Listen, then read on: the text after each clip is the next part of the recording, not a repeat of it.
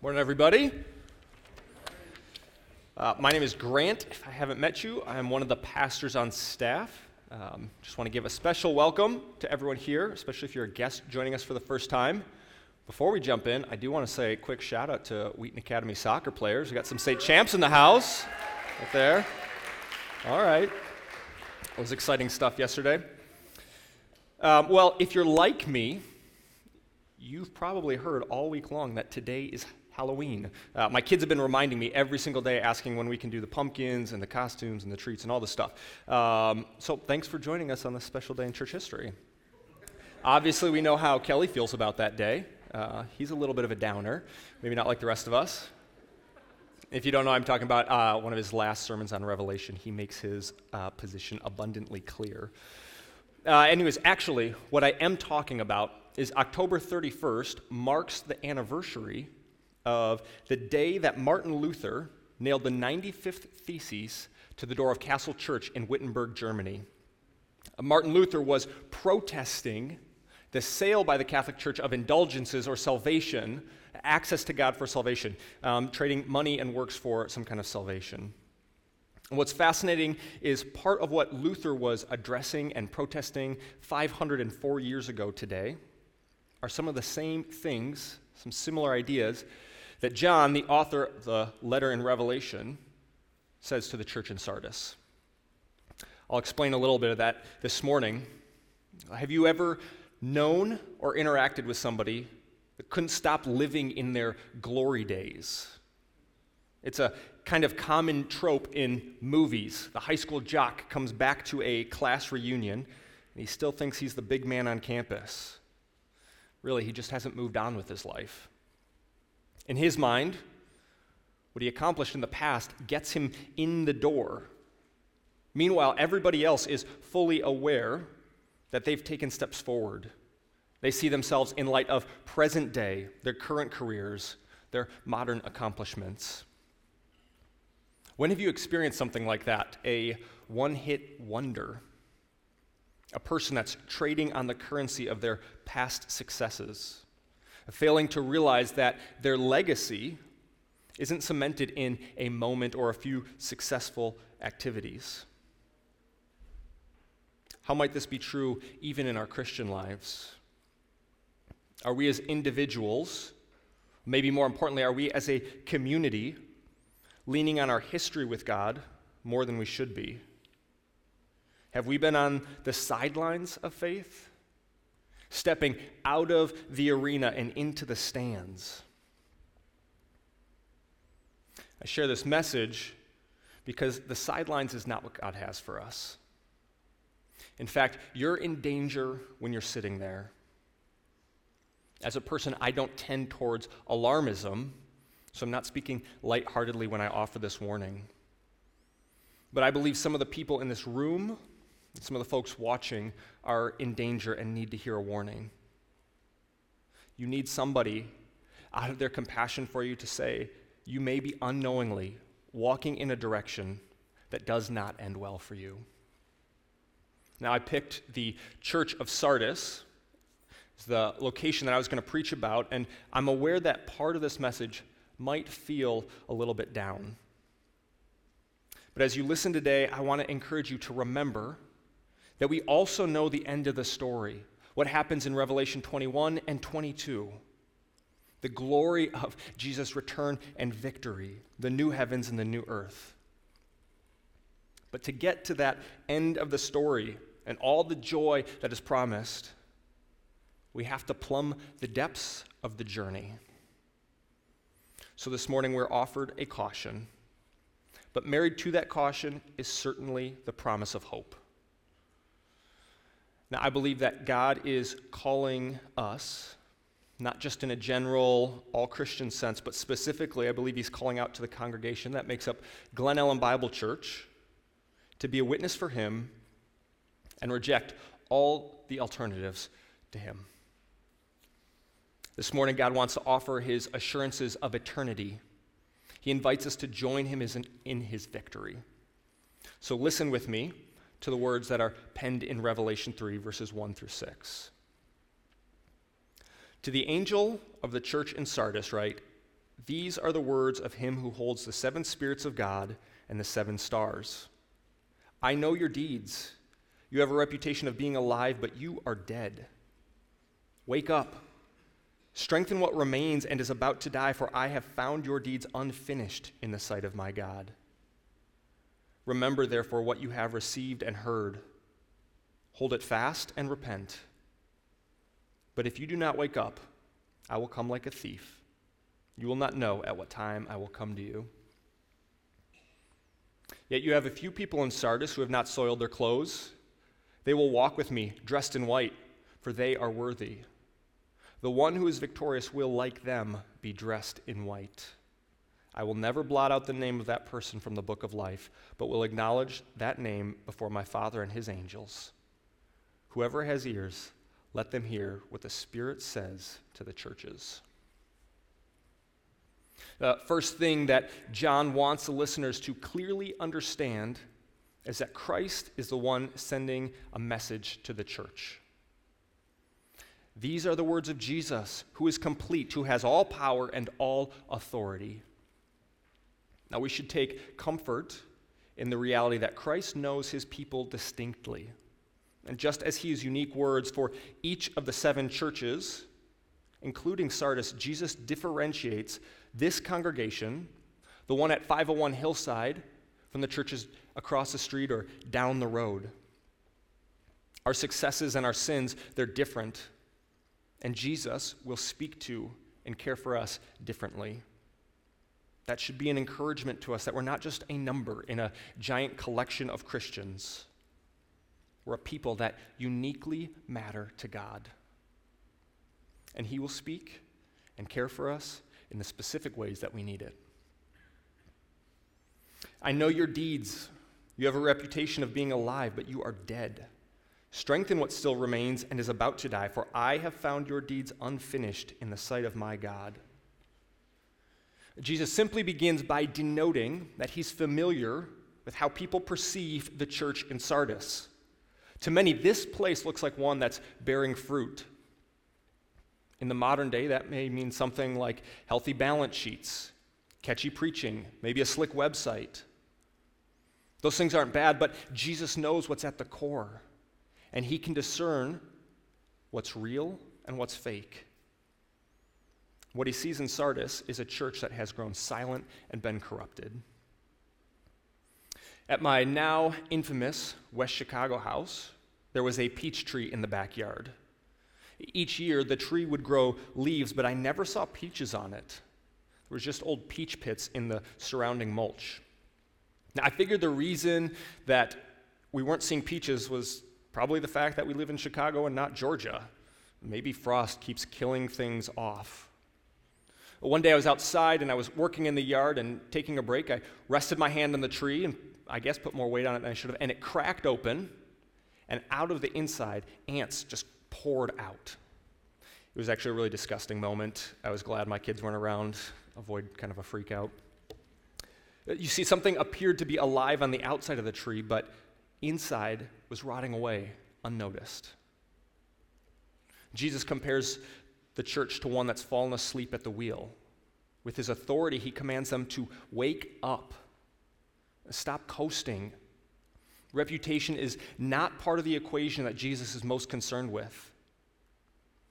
Maybe you've seen on your documents, your uh, 401ks or your IRAs, as you prepare for retirement, the phrase past performance is no guarantee of future results.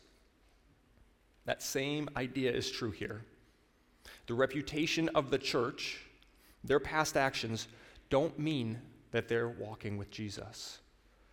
The words are reminiscent of the promise that Paul writes in Ephesians 5. He says, Wake up, sleeper, rise from the dead, and Christ will shine on you. In essence, don't be a one hit wonder. This begs the question what are the conditions of the dead church? How would we know if we were alive or dead? Throughout the book of Revelation, John details that a dead church is one characterized by people who have quieted their witness to Christ and his gospel, especially in the face of cultural resistance and persecution. These churches, The people that make them up have adopted sinful beliefs, habits as part of their regular everyday life.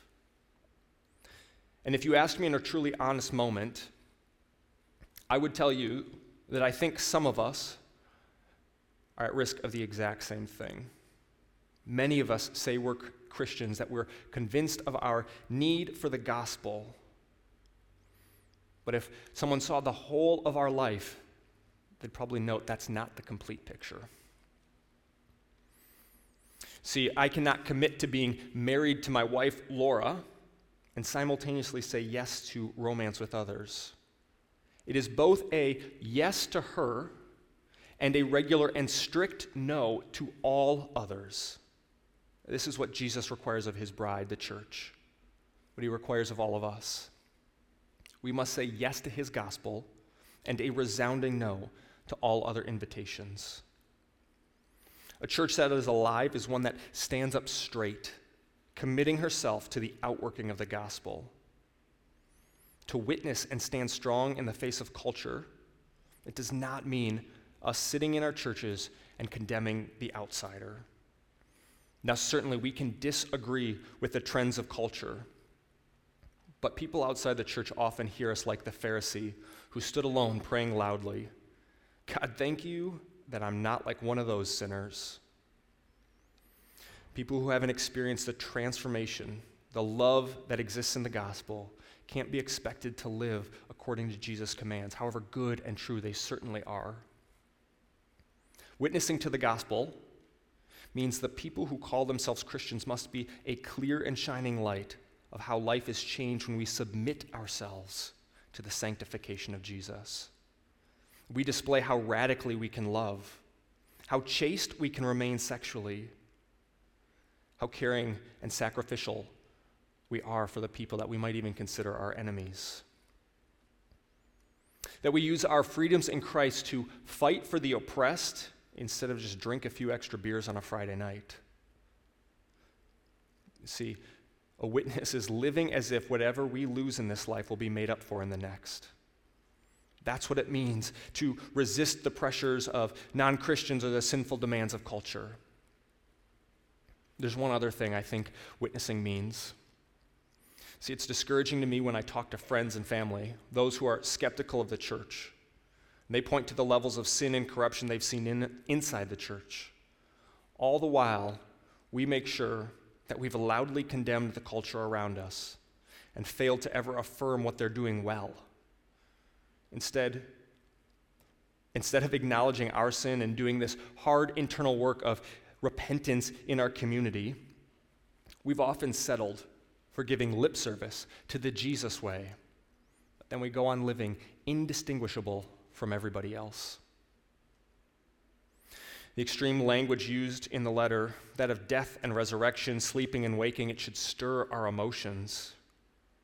I tend to use extreme terms when I want somebody to take me seriously, to respond to me. Jesus is telling this church that what they've been called to is not yet complete. There is more work to be done. Now, that term work when we're talking about the gospel and Jesus, it tends to be a touchy subject. Martin Luther, the man I referenced at the beginning of the sermon, the father of the Reformation, influenced the Protestant church by cementing the theology that we are saved by faith alone and not by works. And that heritage, it often causes us to recoil at the suggestion of work in our faith. I think Martin Luther was absolutely right. We are saved by faith alone in Christ alone. However, what I'm suggesting is that work is the necessary evidence that we have been saved. Now, this analogy goes better before Teslas and all these electric cars, but just like the exhaust is evidence that your car engine is running, if you believe your engine is running, but there's no exhaust, you've likely got a problem. If the car is running as intended, there is an inevitable byproduct of exhaust. Jesus' work in us produces an overflow of good work from our lives. It is the outcome, the inevitable outcome, evidence of his ongoing saving, his ongoing sanctifying in our lives. The other day, my family was at the Taco Bell drive through, before you judge me too much, I wasn't feeding everybody in the car Taco Bell. I was just getting it for myself. Uh, as we're waiting for the delicious cheesy gordita crunches to be made, my son Tucker did what kids seem to have an amazing knack for. He took a seemingly mundane moment and somehow touched on the deeper complexities of life. From the backseat of my truck, he spoke up and said, Dad, I'm trying hard to be perfect.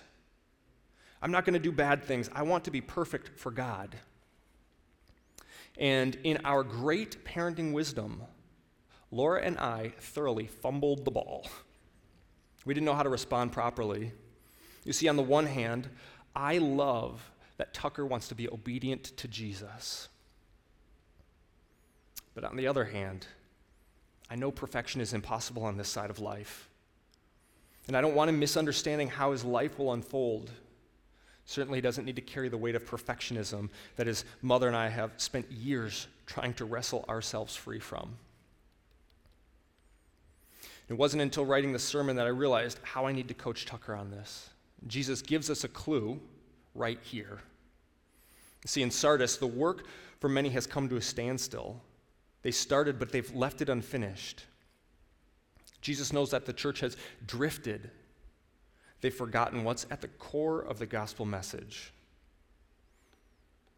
Now, there's still life and potential in the church. What is dead can still be made alive by Christ. This is shown for us in the story of the prodigal son. When the runaway son returns to the father, he says, For this son of mine was dead and is alive again.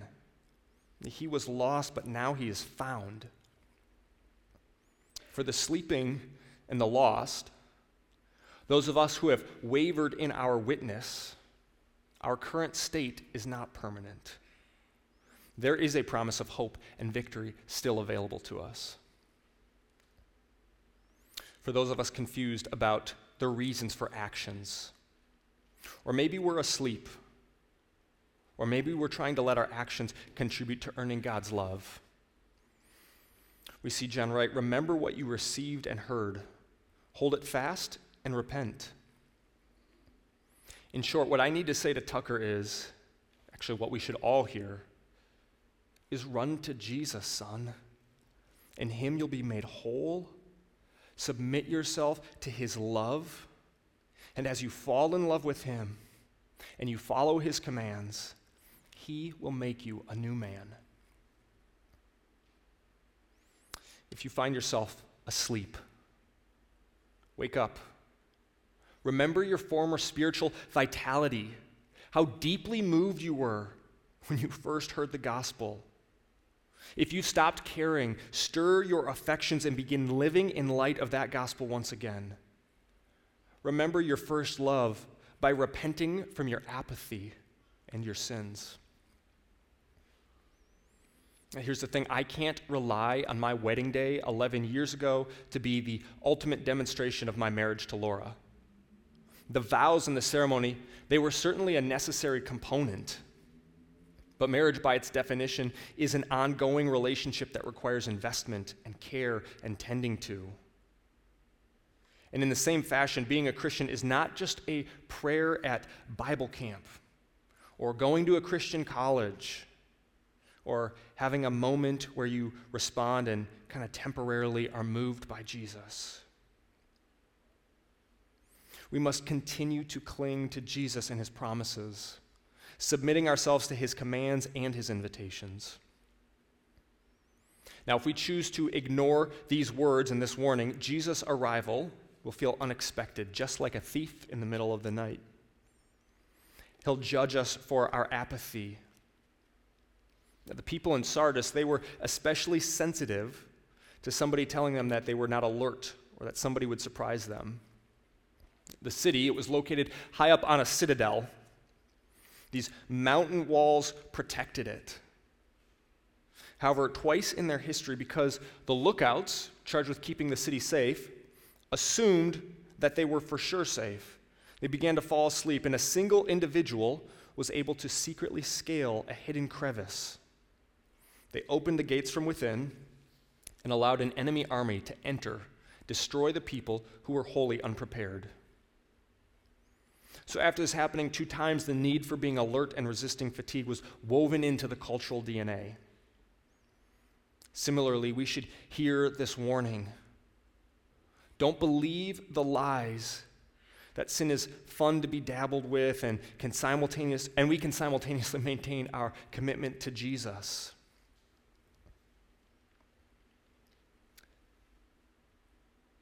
As we heed the warning, let's avoid the pains of judgment and the apathy that we carry.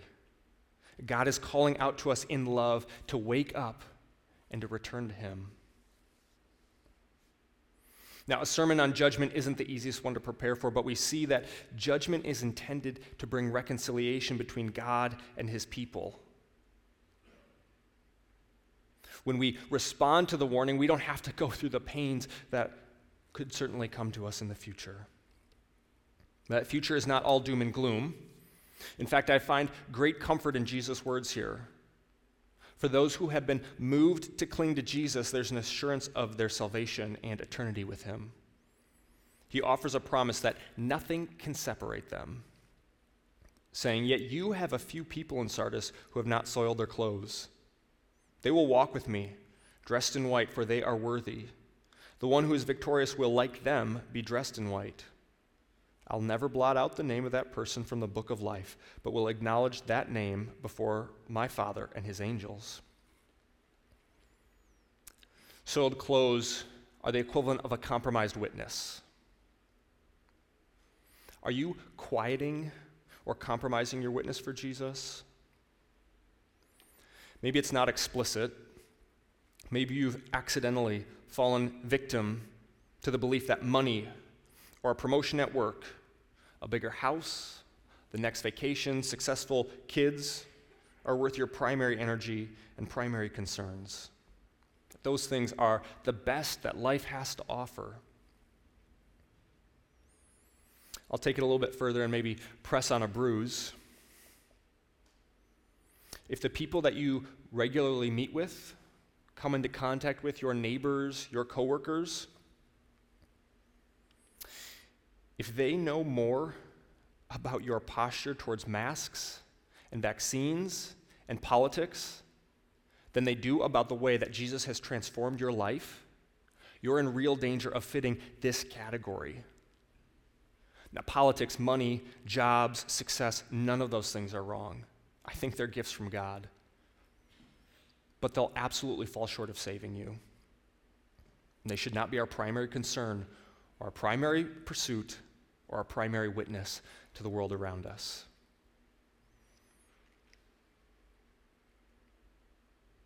There are some who have clung to the promise of Jesus' complete sufficiency and have not fallen asleep.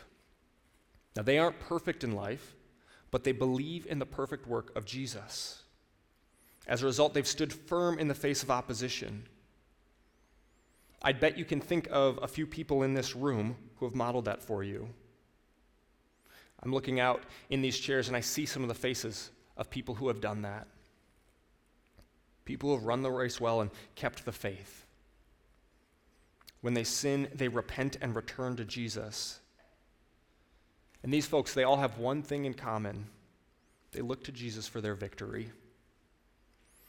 Later in the book of Revelation, John tells us that the people who possess white robes didn't maintain perfection through their own efforts.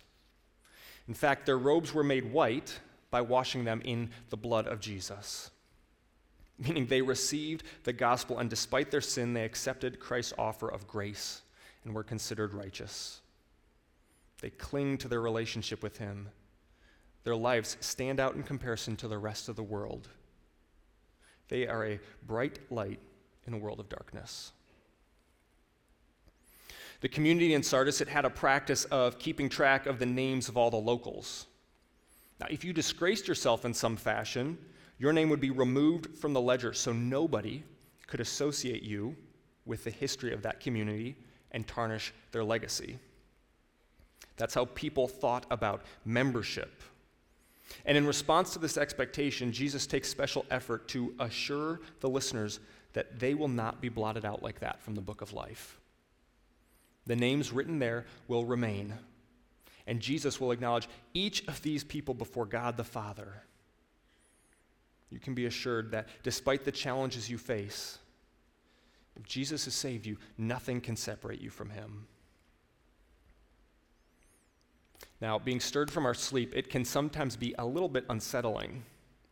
If I'm napping at the house, as I'm prone to do on Sundays, somebody wakes me up, most of the time I'm a little bit irritated by it. But if we were driving together and I'm behind the wheel and you notice that I'm falling asleep, I'm not mad when you wake me up. The words in the scripture are telling us that we are driving and must wake up. We cannot risk falling asleep in our witness. If you feel worried and find yourself wavering, if you're having trouble rejecting the allure of power or security or money or something else, call out to Jesus. This morning, repent from trusting in the promises of what is certainly temporary and ask the Spirit to wake up what's sleeping in you. Ask Him to make you a light in what is dark. Yesterday, as I was praying for this morning and thinking about my sermon, I was reminded of Jonah, more specifically, the response of the Ninevites to Jonah's prophecy. You see, Jonah showed up to Nineveh eventually, and he warned the people that God's condemnation was coming because of their wickedness and their evil. And as the people began to respond and the king heard Jonah's message, he made a declaration that they would be fasting and mourning and all wear sackcloth. That maybe if they called out to God and clung to his promises of repentance, that he wouldn't punish them, that judgment wouldn't come. God relents from sending calamity. The Ninevites have shown us an example of the proper response to Jesus' warnings. And some of you, you're alert in your faith. You're witnessing to the gospel of Jesus. You're rejecting sin and the parts of culture that deny Jesus.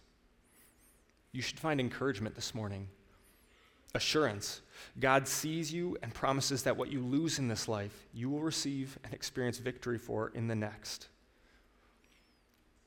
I hope you feel comforted by this, by the assurance of salvation and the encouragement to continue running the race to its completion.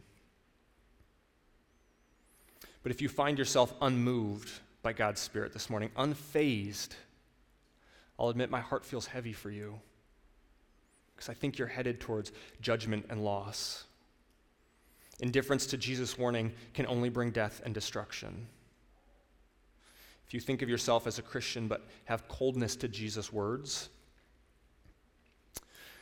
you're likely not saved. You might claim the name of Jesus, but I don't think Jesus can claim your name. You've fallen victim to some self deceit.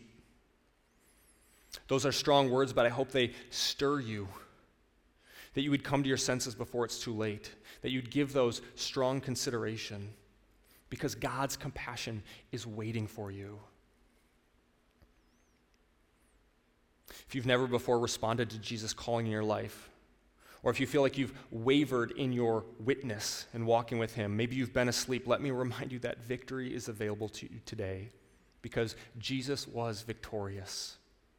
He conquered sin and death so that you could be united to your Father God, and He eagerly welcomes you. Romans 10 assures us that if you declare with your mouth that Jesus is Lord and believe in your heart that God raised him from the dead, you will be saved. If you want to be saved this morning, voice that to God. Don't let any amount of sin or shame or guilt or fear keep you from expressing what the Spirit is doing inside of you. That God is calling you. Pray to Him and tell God that you need His gift of salvation that you want to reject the lies that eternal victory could be found in anything other than Jesus. Repent of your sins and cling to this gospel. This morning, I have three concrete responses for us, things I want to encourage you to participate in. The first one is in a few moments, we'll close with two songs. And it's our practice to have people up front to pray. So, if anything from the message or if Jesus has spoken to you today, if you feel God calling you to wake up in your faith, come forward and let Mark or Sumac Luso pray with you. I want to encourage you to take a step out of your physical seat. Don't let fear or apprehension or the unknown keep you planted there. Because what you do in this room is practice for the witness you carry outside these walls. And second, if you're the parent of an elementary age child, when we start singing our closing song, I want you actually to go downstairs to pray with your child. Our elementary age children have been giving special focus in Sunday school on how they're uniquely made in the image of God.